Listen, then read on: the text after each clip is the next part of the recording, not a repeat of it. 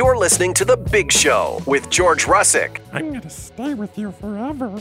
Do you ever bite the Ugh, nail? stop! Don't do that voice. Ugh. Oh, And Maddie Rose secret, secret. I got a secret. I do love a good glizzy. These bread.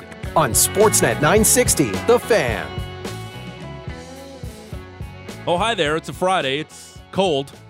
It's the big show, Russick and Rose. Sportsnet 960, the fan. Stay warm out there. Be safe. Uh, be prepared. Stay home. Just just stay home. Turn on the old radio. Because I know you have one in your living room. Big giant wooden radio. Just tune it to 960. Just a big dial. Yeah, I got a big dial. Right next to your TV, the Radiation King. Yeah, we're just fighting through the static there. Yeah. Adjusting the rabbit ears. Yep. Uh, tune in the old radio. Um, we got lots to do today. Frank Seravalli, NHL Daily Faceoff at the bottom of the hour. And then in studio, I hope he makes it here safely. Big Show Flames analyst, Mr. Brent Krahn at 8 o'clock. Break down that big Flame 6 2 win over the Arizona Coyotes last night. Krahn dog. And I think at um, I think at 8.30, we're going to play the Sum of All Flames. Around 8.45 ish. You see some of these pictures of Arrowhead? It's cold. Oh my goodness. Yeah, just take pictures outside here. It's colder. I know, but they're not going to be playing football outside. That's true. This is true. what, wh- how long like what is the farthest you would be outside right now? Whoa. Depending on Like if you had to go to the dome, you would Uber from Oh, your place. 100%. That's like a 20 minute walk. yeah, there's no way I'm walking 20 minutes in this. It's too cold. We just drove yesterday. I told you we were thinking about even stopping off at Yeah. the casino. No. We made the business decision that even the 10 minute walk to the casino and then Not a 10 good minutes idea. to the dome from there was not going to do it. So we just drove. Yeah. Like it is. Stay inside. Yeah. Stay warm. Yeah. It's flipping freezing. I'm just going to go home and snuggle my pup. That's the plan. That's nice. just going to lay down. That and sounds delightful. woof. Um, speaking of which, I saw Alex Brody. I watched the story yesterday, Oh. and I saw him. Just like, who's this child in this winter coat? It was Brody. You know, Who's this child here? Well, he's a little boy. Who's this child Yeah, and he had his wandering around and he had his downtown without an adult? on, and he had his little toque on. This and, uh, you know WHL that- You know who he actually looked like? He looked like Kenny from South Park, where he had his toque on. he had his yeah, he had his Hey, coat. Yeah, he had his coat and he had his little hood on, and he looked like Kenny from South Park. Hmm. But I didn't kill him. I said hi. I don't think they've done that bit in like A long 15 time. years. A long time. um. All right. Um. Something interesting last night from friend of the show, uh, Eric Francis, during the first intermission. I know he alluded to something like this with you guys um, earlier in the week, but uh, he said something last night which I thought was super fascinating and super interesting, and something that I kind of touched on yesterday. And I'm all about this. Um, why don't we play that clip from Mr. Eric Francis during last night's intermission? GVP. Only one player in the National Hockey League has had more shifts than Noah Hanifin this year. That's important to remember as the Calgary Flames re-enter talks, tr- uh, contract talks with Noah Hanifin. They paused everything earlier in the year when things were going a little sideways. Everybody wanted to reassess. Now they're back talking again, and I won't be surprised if he gets his name on a contract in the next little while to stay here for a long, long time. And I think it makes sense because here's a guy you trade him away. Yeah, you could get some big assets, but he's in the prime of his career and he will be for the next five, six, seven years. He's 26 years of age. I really like the idea of signing Noah Hanifin long term, and I think it's going to happen. Yeah, I uh, I think you should be excited if you're a Flames fan. Um, Mm-hmm. He's turning 27 later this month, and we've talked about it. Um, I think this is the best I've seen of Noah Hanifin uh, for the Calgary Flames. Uh, when they won the division, Maddie said you think he was fantastic that year as well. But but again, good. Uh, that means you know two years removed, uh, he's still playing some excellent hockey. And to me, uh, if you have him and Rasmus Andersson on this blue line uh, moving forward, I think the Flames are in a really nice spot because I, I would imagine with all these young players, and especially when you move into the new arena, um, you you're going to want to contend for a Stanley Cup, and if that's three four years down the road, Noah Hanifin and the way he skates and the way he plays and the way he kind of stays healthy and avoids injury for now, knock on wood.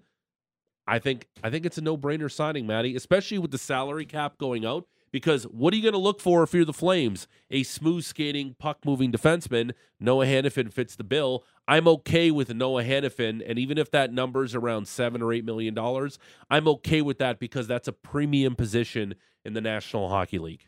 Francis told us he expects it to be around seven and a half over eight years. when Even he joined us back on Tuesday, he said it was probably going to be done in the next couple of weeks here. That's when he expects it to get done.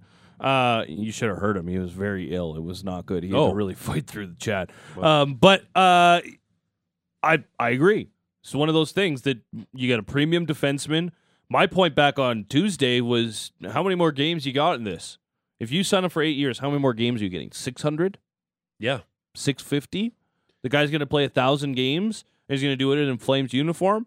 I don't think that this is a player that over the next couple of years is going to fall off a cliff or anything so. like that. I think that's way down the road, Matty. Oh yeah, I think time. the way he skates in today's game and how it's just not as physical. I think I think he's a guy that he'll age like a fine wine.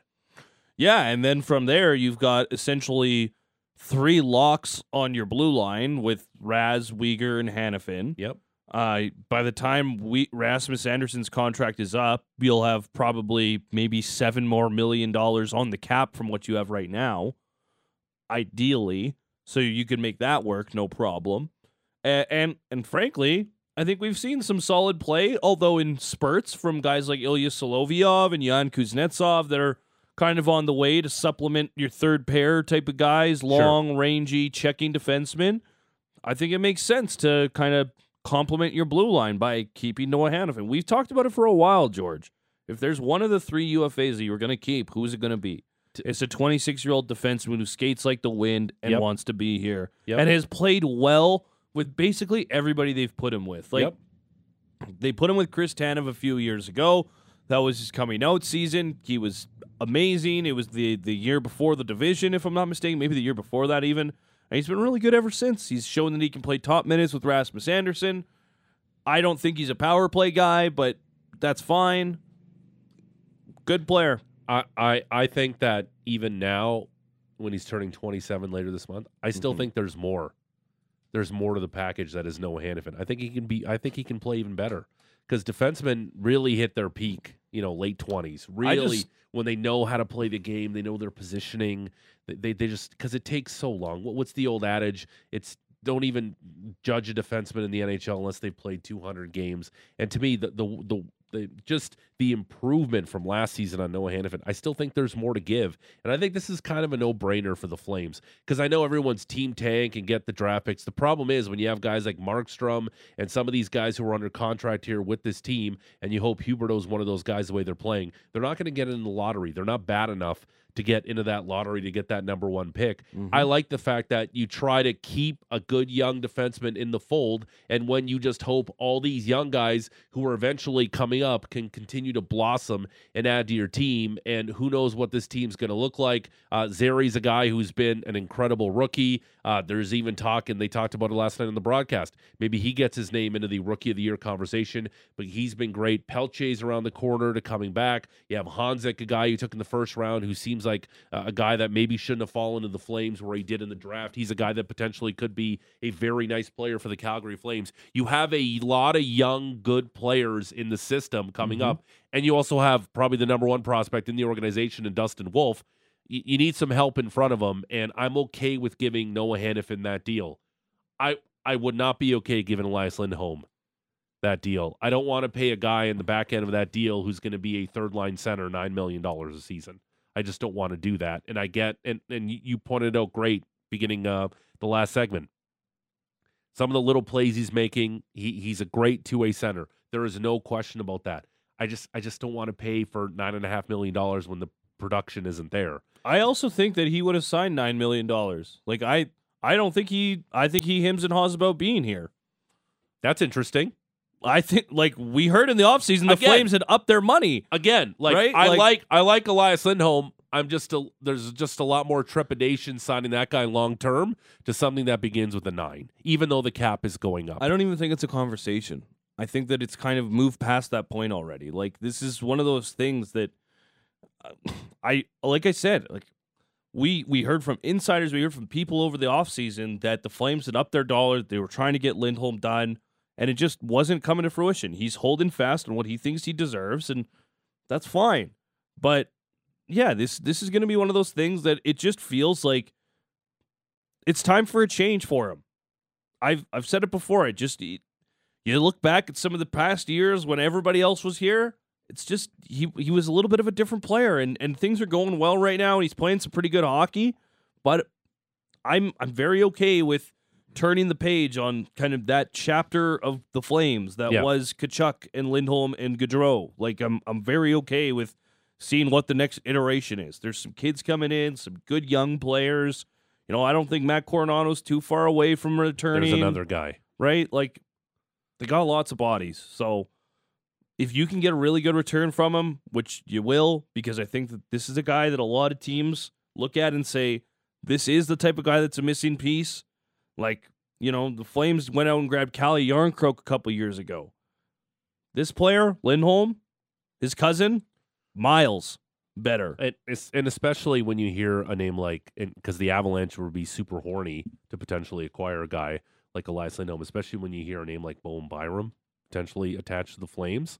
But that's something that some insiders have even said potentially could be something the Flames could look at because I, would imagine that Elias Lindholm, when he does hit uh, the the trade deadline, a lot of teams are going to pony up a ton of assets for that guy because you're talking about an instant difference maker on a legitimate Stanley Cup contender. Listen, Bowen Byram would be amazing. That feels very pie in the sky to me. One for one, I don't know. that could probably get it done. I don't know. I don't know. I don't know what the Avalanche do it. I know he hasn't had as good of a season, but I don't know. The other guy that I think about in the Colorado system is Cal Ritchie, a guy who fell in the draft to them at 27 last year and can shoot the lights out in the OHL. So that's another high end prospect that they have in their system that I think is a little bit more of a likely player for them to move is someone who's a little bit further away from the NHL and doesn't Yep. necessarily fit in the same window that the Avalanche have. Hey, did you see Gabriel Landeskog is skating by the I way? saw that yesterday. Yeah, he'll probably be ready April 15th, hey? yeah, it'll be like the whole Kucherov hip thing. April 16th? Yeah, like I get it. Nikita Kucherov had major hip surgery, but how convenient that he was absolutely ready to go game one of the playoffs and 100% healthy. Oh, what a coincidence! And then they ended up winning the Stanley Cup, which really angered a lot of GMs around the league. How they circumvented the salary cap. All right, um, Matty Rose is running away with this thing. I think Patrick and I just want to get over the 500 mark to have a respectable season. I don't want to be last. Okay, I don't want you to be last either, but it's close. Uh, let's do our NFL big bets. Brought to you by Sports Select. Prove your sports IQ and claim the title with Sports Select pools. Make your picks at sportselect.com. Must be 18 plus. Please play responsibly. Show me the money. Here comes the money. Here we go. Money talk. Here comes the money. Gambling? Who said anything about gambling? It's not gambling when you know you're going to win. Super, super wild card weekend. Uh, standings after the regular season Mr. Matt Rose, stellar. 66 40 and 2. That's pretty damn good. Rack it up, boys. Patrick, 55 50 and 3. Not Eh, bad. eh, we all right. Uh, Georgie, 52 54 and 2. You Hmm. had a strong finish. Mediocre. You guys should have downloaded the script. My um, Yes. my record is much very similar to my high school transcript. Very, very mediocre. Very mediocre. Let's do it. Cleveland Browns at Houston Texans. Cleveland minus two. The total, Maddie, 44 and a half. I am doing something that I don't typically do. I'm getting a little freaky here, but I'm going to take the over on this game. Uh, I the line scares me a little bit because as much as I feel like the Browns are going to win this game, I just don't know what CJ Stroud is going to do in the playoffs. And he's never played the Browns before either. He was hurt for the meeting this year. I'm going to take the over and expect some points in this one.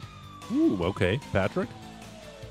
Yeah, Joe Flacco with a win becomes uh, the all-time winning quarterback on the road in the playoffs. Which is, you know, that's Like- something to hang your hat on. that damn right it is. And for the, the the gap between these wins for him, if it happens on Saturday, uh, would be massive. But the Browns have just been a, like they've been good all year, but like Joe Flacco added that extra layer to them offensively, despite not having Nick Chubb for 16 weeks out of this year. Amari Cooper popped off for a team record, uh, 265 yards the last time they played uh, a few weeks back. I, I love this Browns team. Give me the Browns minus two. I was saying it earlier. I love the defense. I love the explosiveness of this Browns def- uh, offense, throwing the ball to Amari Cooper. I think David Njoku has a big game against the Texans. If they can just shut down Nico Collins, I think this is a big game for the Cleveland Browns. I'm going to take them on the road as two point favorites. Next game in freezing Arrowhead, the Miami Dolphins at the Kansas City Chiefs. Chiefs minus five, total is 43 and a half. Yeah, I'm uh, I'm going to take the under here. This weather is just the type of stuff that I do not bet really against. I'm betting the under. Uh, I wish this game was in Miami because it would be a lot funner to watch these two teams in the playoffs. I think this game is going to be miserable to play in. I think it might be miserable to watch too. As a matter of fact, I am taking the under. Patrick, Uh, I I think it's going to be a, a fun atmosphere, regardless. Though uh, Oh, it w- hasn't been just sold out yet. There's still uh, Chief fans are a little, you know, they're- Really? they're, not. It's there's Yeah, it's minus really 25. It doesn't matter. This is defending Super Bowl champs. Like, get out there. Yeah, they're support going to get another team. game. They'll give them play next I don't weekend. know if they'll get another game because I like the Dolphins in this one. I'm going to take the under, but I really think the Dolphins can, can compete with the uh, with the with the Chiefs in this one. Because what what is Patrick Mahomes just going to click it on uh, from from week 17 to the playoffs? No, this offense is trash. Yeah, the offense has been struggling. I'm going to take the Dolphins plus the five points. I don't like it, but I haven't seen enough from the Chiefs offensively to maybe get away here. This maybe has a garbage late backdoor cover touchdown written all over it. And again, there's one thing the Dolphins can do really well is run the football. And obviously, the mm-hmm. running game travels in the playoffs, Oh, yeah. especially in cold weather in January. Can the Dolphins defense hold up? That's a big question mark to me. But I think Miami can have enough success running the football to keep this close. And obviously, Tyreek Hill is Tyreek flipping Hill on the outside. Kind of like it when we passed this. Tyreek wanted to get paid. The Chiefs couldn't afford to pay him what he wanted, Mm-hmm. and they just traded him. Yeah, I think the the bad takes were that uh, people thought Tyreek Hill was going to flounder in Miami. No. that's been the complete opposite. No, he's been he's better been in better. Miami than he Isaiah- was in Kansas City. Isaiah Pacheco's gone over 100 yards in two of their last three games. The game he didn't go over 100, they were chasing the Raiders, so they were passing it the whole time. Um, Pittsburgh Steelers on the road in Orchard Park, New York, to play the Buffalo Bills. Bills minus 10 point favorites. The total just 36 and a half. Yeah, gross. I'm still taking the under here. I don't Oh, think. wow. Okay. Mason Mason Rudolph. Come on, what are we talking about? I know this Bills defense is banged up. How dare you disparage the good name of Mr. Genie Bouchard? They're not dating anymore, though. Okay. Then why is that relevant at all? I just wanted to throw it in there.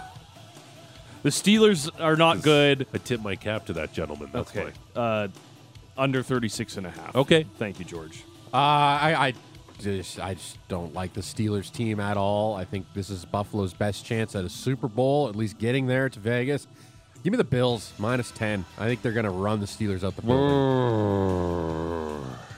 I'll take the Bills minus 10, and I hate it. And I hate it, and I hate it, and I hate it, and I hate taking double digit favorites in a playoff game. We're doing our NFL Big Bets brought to you by Sports Select. Uh, it's the big show, Russick and Rose, Sportsnet 960, The Fan. Uh, it's Patrick's Green Bay Packers on the road to play the Cowboys. Dallas minus seven point favorites. The total 50 and a half, Maddie. Yeah, for this one, um, what did I bet yesterday? Where did I lay my? I took the Packers here, plus seven, ride or die. Let's go. Uh, yeah, I just think that this Cowboys team, as much as America's team has been solid this year, I think that the Packers can give them a little bit of a scare, keep them close. Can expect McCarthy to maybe make some mistakes. Maybe Dak Prescott throws a pick or two, keeps the Packers in this one. I'm going to take the points. Uh, the status of Jaire Alexander obviously up in the air. He stepped on a dude during the big fan. Through, yeah, exactly. He stepped on a guy's foot and walked through. So you didn't he- step on him going to the coin toss? No, not the coin toss, Okay. but through walkthrough, and uh, we'll see. We'll see how his status is. Obviously, the Packers are not the greatest uh, defensive team, but they've been better of late. But they've been playing some cupcakes offensively. I do like this offense, though. The Cowboys can't stop the run. I think they're going to use Aaron Jones. You know, keep the ball away from Dak. I think that's the Packers' strategy here, and I'd like the Packers plus seven. I think there's going to be a ton of points in this matchup. I do like the Packers getting the points, but I think this might be um, Might be a shootout at AT&T on It's that the highest total track. or second highest total of the weekend. I'm going to take the over 50 and a half. Uh, probably the most interesting game of the weekend, just based on everything surrounding it. Mhm. The Los Angeles Rams and Matthew Stafford on the road to play his former team, the Detroit City Motor Lions. Detroit minus three point favorites. The total 51 and a half. You know how we got 66 wins on the season? A whole bunch of unders. We're doing it again. I think it's going to be a great atmosphere in Detroit. I'm really excited. This might be the game that I'm most excited to watch the entire weekend. Should be. Uh, I'm taking the under, nevertheless. That's a very high total. We could still have a good game. Yeah, the story is Stafford returning to, to the Motor City, going into Ford Field uh, as the as the Lions play their first home playoff game in over 30 years. That's but insane. you know, I don't think there's Wayne a, Fontes? exactly. You know, like well, I obviously Barry Sanders was there, but I can't remember who the hell was the quarterback. But yeah, Mitchell? Way, might have been. I know Brett Favre went in there and won. Yeah. Uh, but uh, nobody's talking about Jared Goff, and this is a big game for him against his former team, against the team he took to the Super Bowl. I think HCDC is going to power through. Give me the Lions minus three. Woo! I'm going to take the Rams getting the points. You know why? Here's the reason. Hmm? Dan Campbell's going to do something stupid, Stupid. and way uber aggressive, and, it's going to bite him in the ass.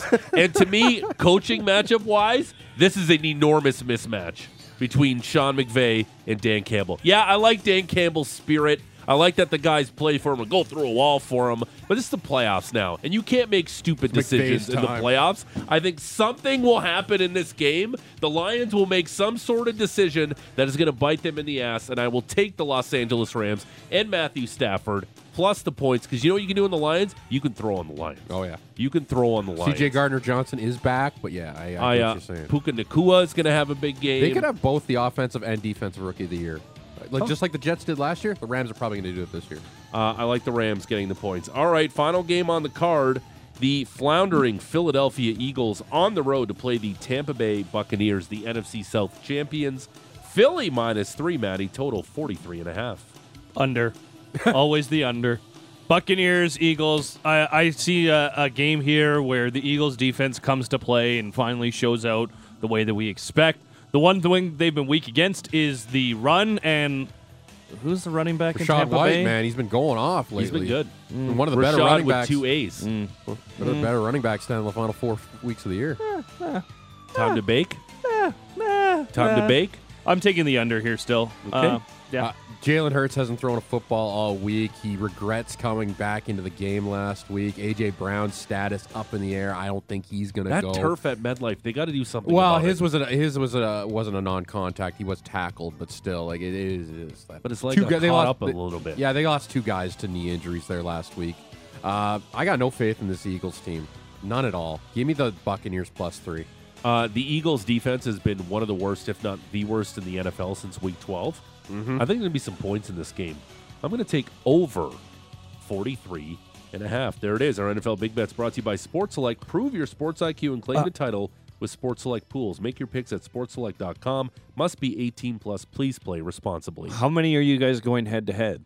Because now we got to start kind of paying attention to this type of thing as we get down to the nitty gritty these ha- last few weeks of the season. We have a head-to-head on the Monday nighter. We have a head-to-head on the Sunday nighter, and uh, yeah. So the two late last games of the weekend are the two head-to-heads. oh boy, Should be fun. Should I- be a super fun weekend. I, do love watching a good head to head. You know what else is fun? Frank What? Seravalli. Sometimes. We'll do that next. Big Show, Russick and Rose. Sportsnet 960, The Fan.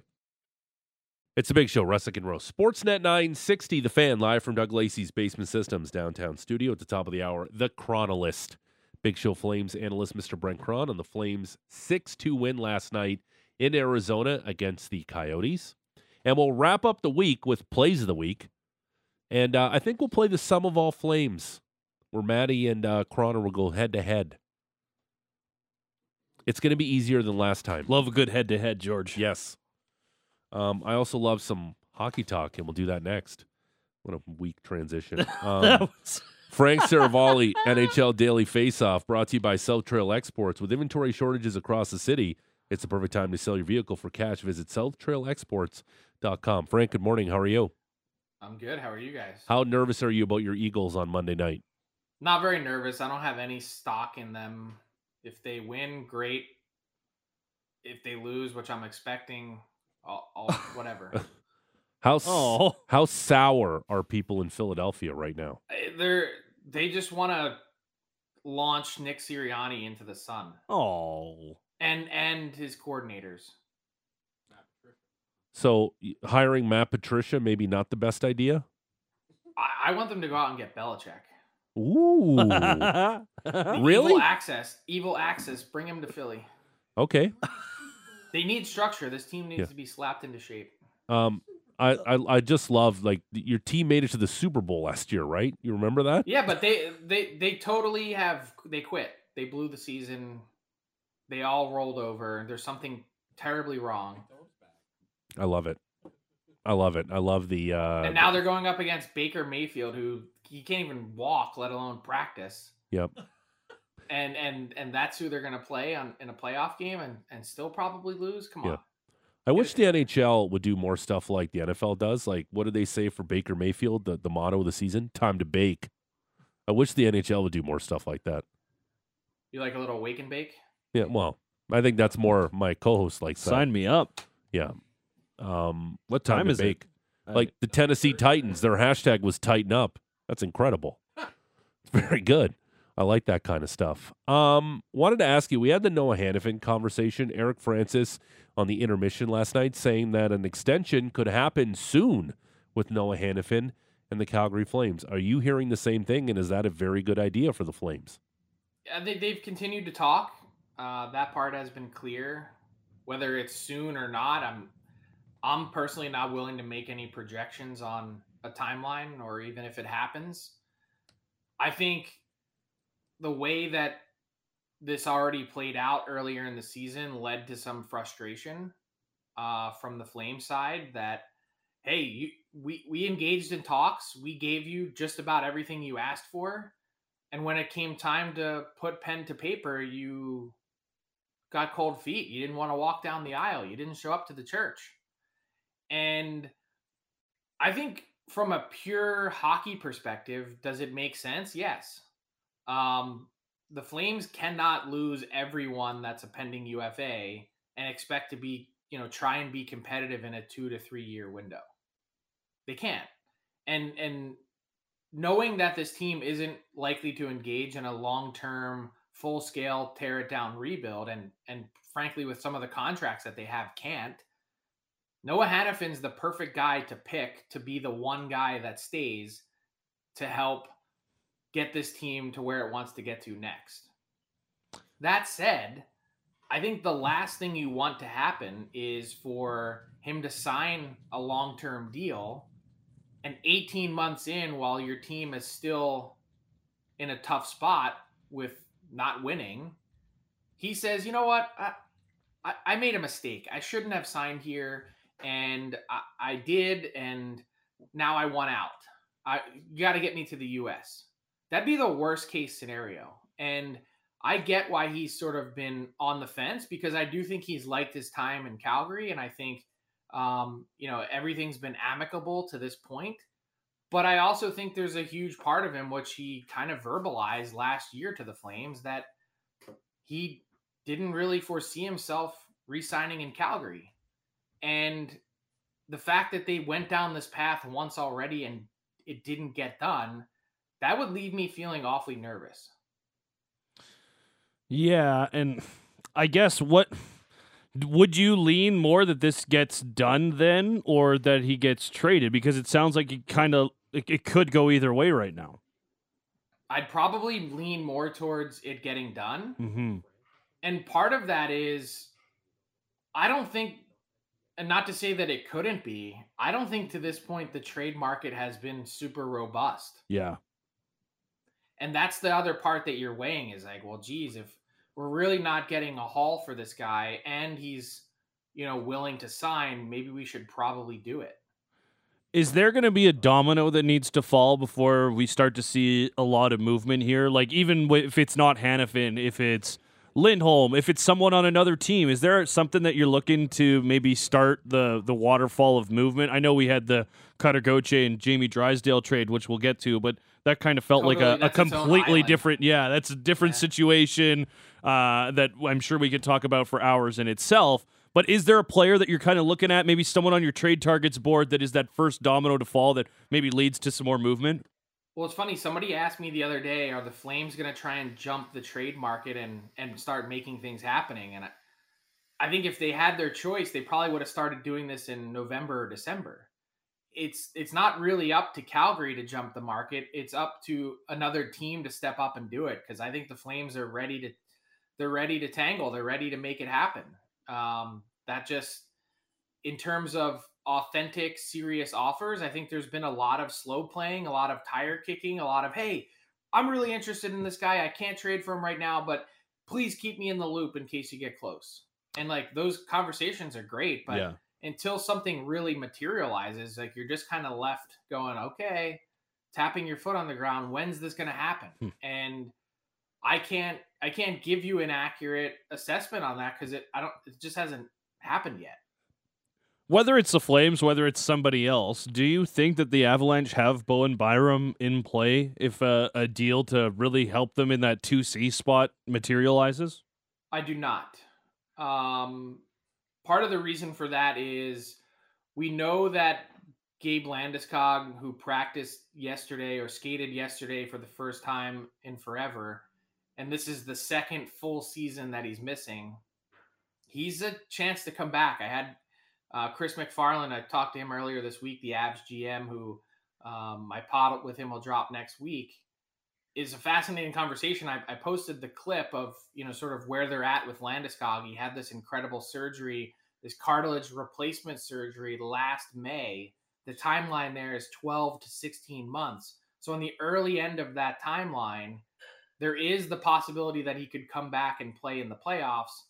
And in the meantime, what that means is they can use his LTIR money and don't have to uh, worry about being cap compliant for the playoffs. So, with that being the case, you don't need to pluck anyone off of your roster in order to make something happen. You can deal entirely in futures and give your team a better chance to win in the here and now. So, this team is playing like one that certainly is in cup contender mode. And I, I just can't, you never see teams pry a player off of a really good cup contending team and and try and wedge someone else in. Sometimes, you know, you create a bigger hole with the guy that you're trading and if they have to make a move to try and rejig their salary cap, Mikko Rantanen needs a new contract this summer or as early as this summer, that they would then make a move for for Byram then. Frank Seravalli, NHL Daily Faceoff, joining us courtesy of South Trail Exports. It's the Big Show. And, Russ- and by the way, Maddie, Yeah. I I would say too. Yep. I don't even think Bowen Byram would be the guy to go. I think if they were to move a defenseman, you know, teams would certainly be interested in Byram, but I think the first guy that they'd be trying to move is Sam Girard. Yeah, fair enough. and his tiny little stick, Sam Girard. Incredible. Tiny little guy. Yeah. Um, Frank Seravalli, NHL Daily Faceoff, Big Show, Russick and Rose, Sportsnet 960 The Fan. What are you expecting the Jets and Kevin Cheveldayoff to do? A guy who's generally aggressive during the deadline. He's generally not aggressive. Oh, okay. Hmm. Usually aggressive the other way, right? The last couple years, he's been aggressive in selling. right. I, I think when you look back on his deadline playbook, there's a there's a couple years that they really cashed in, and one of them was the year that they grabbed Paul Stastny and they went on to that run in the Western Conference Final where they were uh, swept by the Golden Knights. The next year, I believe, if I'm getting this right, was Kevin Hayes, and then after that, it felt like they it felt like they were kind of burned by that. That as you know, Hayes didn't play poorly, but it just didn't work out. That I could see them making some moves. And last year they made a couple really under the radar ones that actually ended up working out quite nicely. That I think they're a team that in the window they have now with Scheifele and Hellebuyck locked up long term. One of the guys they got at the deadline last year, Nino Niederreiter, already re-signed. Um, you know, they're I don't I don't see them swinging super big. It's not typically in their MO. Is it possible? Yes. I, I just don't know that the perfect fit has necessarily materialized for them. Would would a Lindholm work there? Of course he would. But are they going to really shell out to make that happen? And is it going to be for a rental? That's my big question. Who's a more legitimate Stanley Cup contender, the Jets or the Canucks? Ooh. I lean towards the Canucks. And that's as well as as Connor Hellebuyck has played this year. That stat of 30 consecutive games without allowing more than 3 goals for a team is insane. They have high-end pieces in Winnipeg with, you know, especially with Kyle Connor and the time that he's missed. It's been it's been really fun to watch that team play. But I just think the the high end talent that Van has that's on another planet compared to Winnipeg with Pettersson, Quinn Hughes, and then Thatcher Demko, nothing to sneeze at himself. I just feel like for me it's it's it's just pure flavor. Do you like chocolate or vanilla? I mean, it's it's one of those things. There's no wrong answer, but I I would lean toward the Canucks. I wanted to ask you about some guys that are current or they're going to be UFAs at the end of the season. They're all having different degrees of success this year. Sam Reinhart, obviously, 30 goals on the season. He's having a great year at the Panthers. Uh, Jake Guentzel with the Penguins. He's had a great career with the Pens, and Steven Stamkos with the Lightning. You got three players here in the Eastern Conference who are in their prime or kind of on the back end of their prime, maybe in Steven Stamkos's case. Do you see a situation where these players are all able to resign with their respective teams because it's going to be tough how the cap works. Yeah, I, I don't really. Let's start with Reinhart. Like everyone keeps saying that. How are the Panthers possibly going to afford him? I don't really see a path in which they don't afford him based on the disparity in taxes. And I pointed that out this week. I had Sam Reinhart actually on my pod and we talked about the contract and and where things stand. He said it's ongoing and he's completely comfortable with where it's at. He wants to his goal is to stay in Florida. I mean, look at what William Nylander just signed for. Yeah, Nylander's on pace for more points. Sam Reinhart, this is his third, last of last night, third consecutive 30 goal, 30 assist season. Um, and it's going to another level this year. You know, he's talking about 58, 59, 60 goal pace. It's been magical. But with Nylander signing at 11 5 in Toronto, with the disparity in taxes, federal and state. It's 17% difference. If if Sam Reinhart signs for 8 years times 9 million, he will net way more in his pocket, like the equivalent of 12-3 in Toronto. And so just the calculus is totally different. Then if you look at Florida's cap and you go, okay, 9 million for Reinhart and nine and a half for Matthew Tkachuk and then 10 for Alexander Barkov, and all of a sudden it seems to make a lot of sense. And you go, okay, just just get that done. Eight times nine million bucks. So you can see a path. And then you look at Steven Stamkos, and and I think there's been certainly more than frustration there with how Julien BriseBois has managed the situation and that they've you know the Lightning have just basically told Stamkos like, hey, we love you. The the cups that you've helped bring here have been amazing, but we're not making any decisions until we see how this season goes. We want to plot out our future accordingly. And that's been really bothersome for him. But I personally see a path that they can come to some sort of agreement that's not really all that dissimilar to the one that Anze Kopitar did with the Kings. Like, you know, you have a franchise icon. Yeah, you're taking a little bit of a haircut, but you know, a two, three year deal probably puts Steven Stamkos in a place at, I don't know, call it six million bucks a year, whatever it might come in at that would seem to work for both sides for me. So uh, can I see a path there? Yes. It's Guentzel that I just tell me how the Penguins finish first because if they're like right now they're squarely in the mix even after last night's loss. How do you cut the legs out from that team after you already traded your first round pick and then you bring in Erik Karlsson it hasn't worked the mandate from ownership has been to give this core one last final chance after missing the playoffs last year. If you get to the, you know, March 1st and the deadline's the 8th, and your team is is right there knocking at the door, how do you trade Guentzel? Even though he's the one key trade piece that you have to re you know jumpstart this rebuild that you know you're going to have to do at some point. It doesn't make any sense for them, in my eyes, to re-sign Guentzel because what you you're going to sign him to a seven or eight year deal as you know an elite winger to be the best player on one of the worst teams in the league for almost the whole chunk of that contract.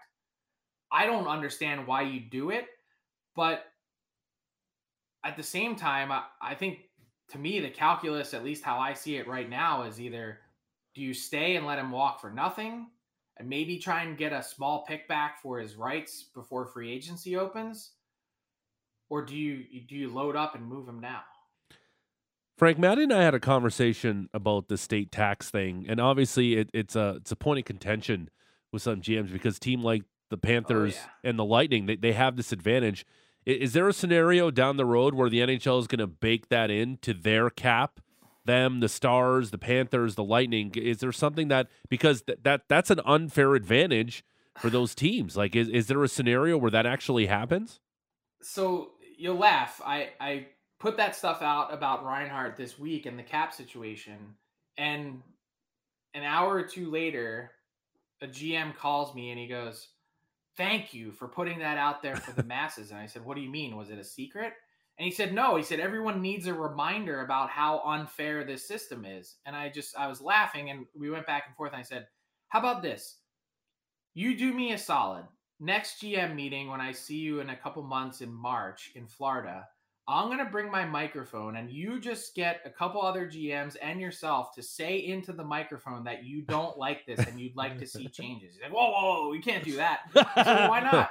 And he goes, well, because Gary Bettman doesn't like it. We've brought it up in meetings before and they they like everything easily accountable with dollar in dollar out on the cap meaning you oh, always my. know where things stand with the 50-50 split in terms of what players get as the NHLPA with this revenue share.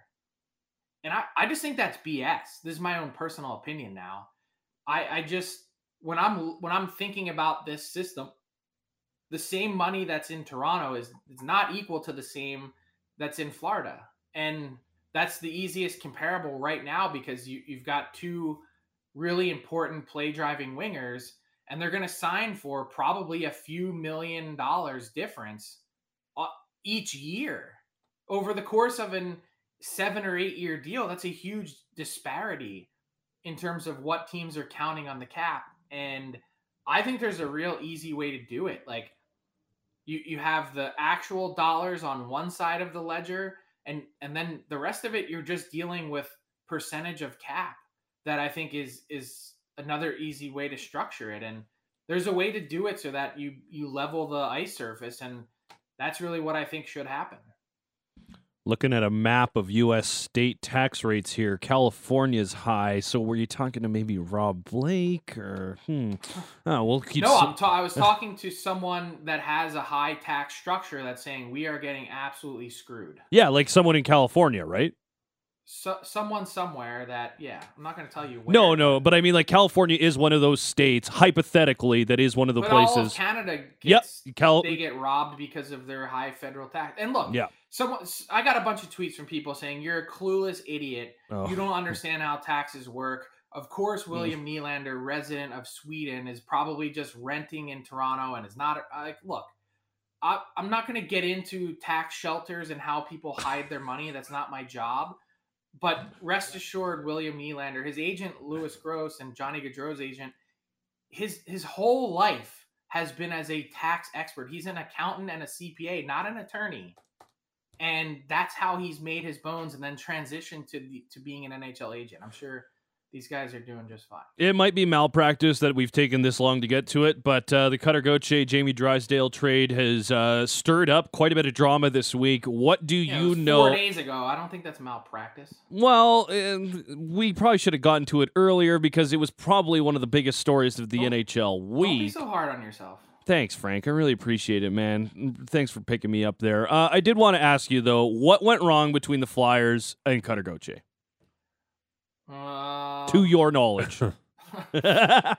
Well, I, I think listening again to Cutter Gauthier yesterday or two days ago with the Ducks beat reporters, his quote was kind of interesting in saying that it was a multitude of things. And I, I do think that that's accurate. I think part of it was the way last year was handled with his entry level contract. He wanted to step right into the NHL.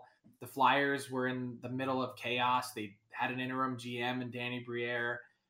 Their team was a mess.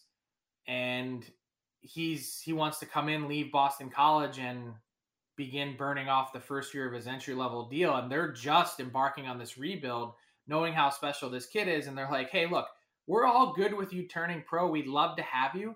Do you mind just playing the last three or four weeks of the season in the AHL to finish out this year? And then next year we'll start fresh. That apparently didn't go over too well. And I think that was sort of the beginning of, you know, how this all unfolded.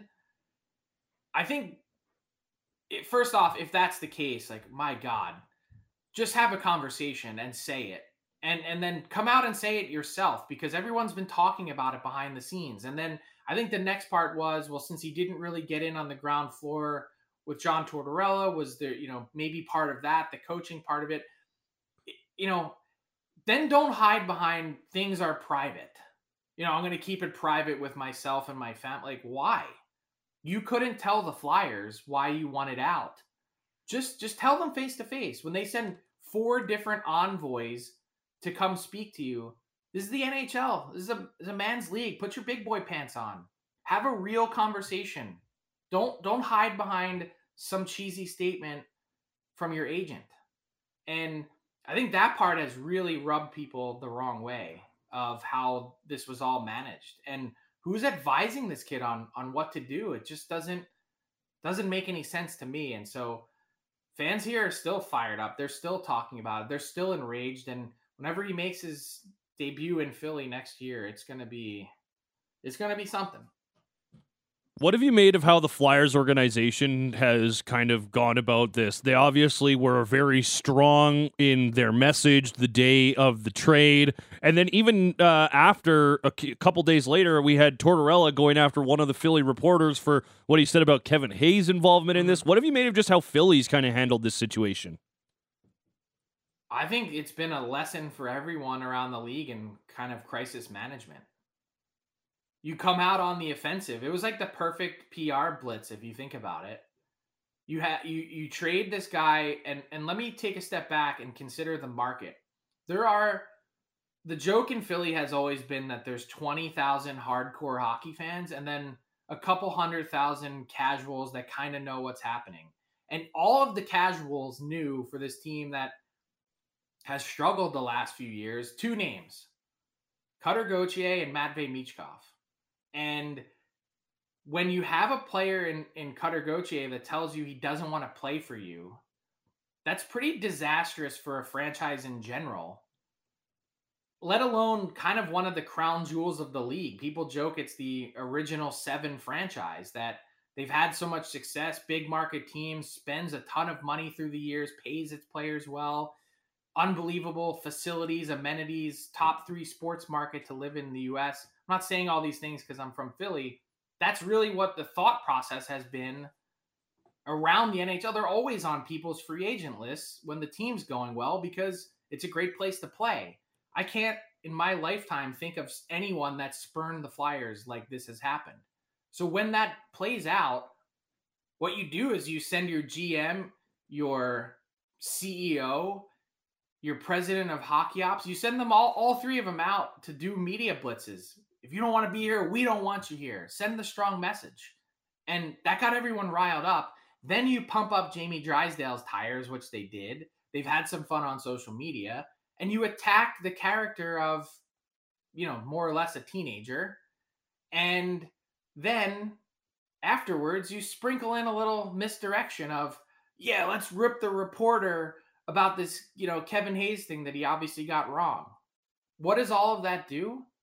It distracts everyone from the actual thing that played out here, which is one of the top five prospects in the NHL told them that he doesn't want to play there. Hmm.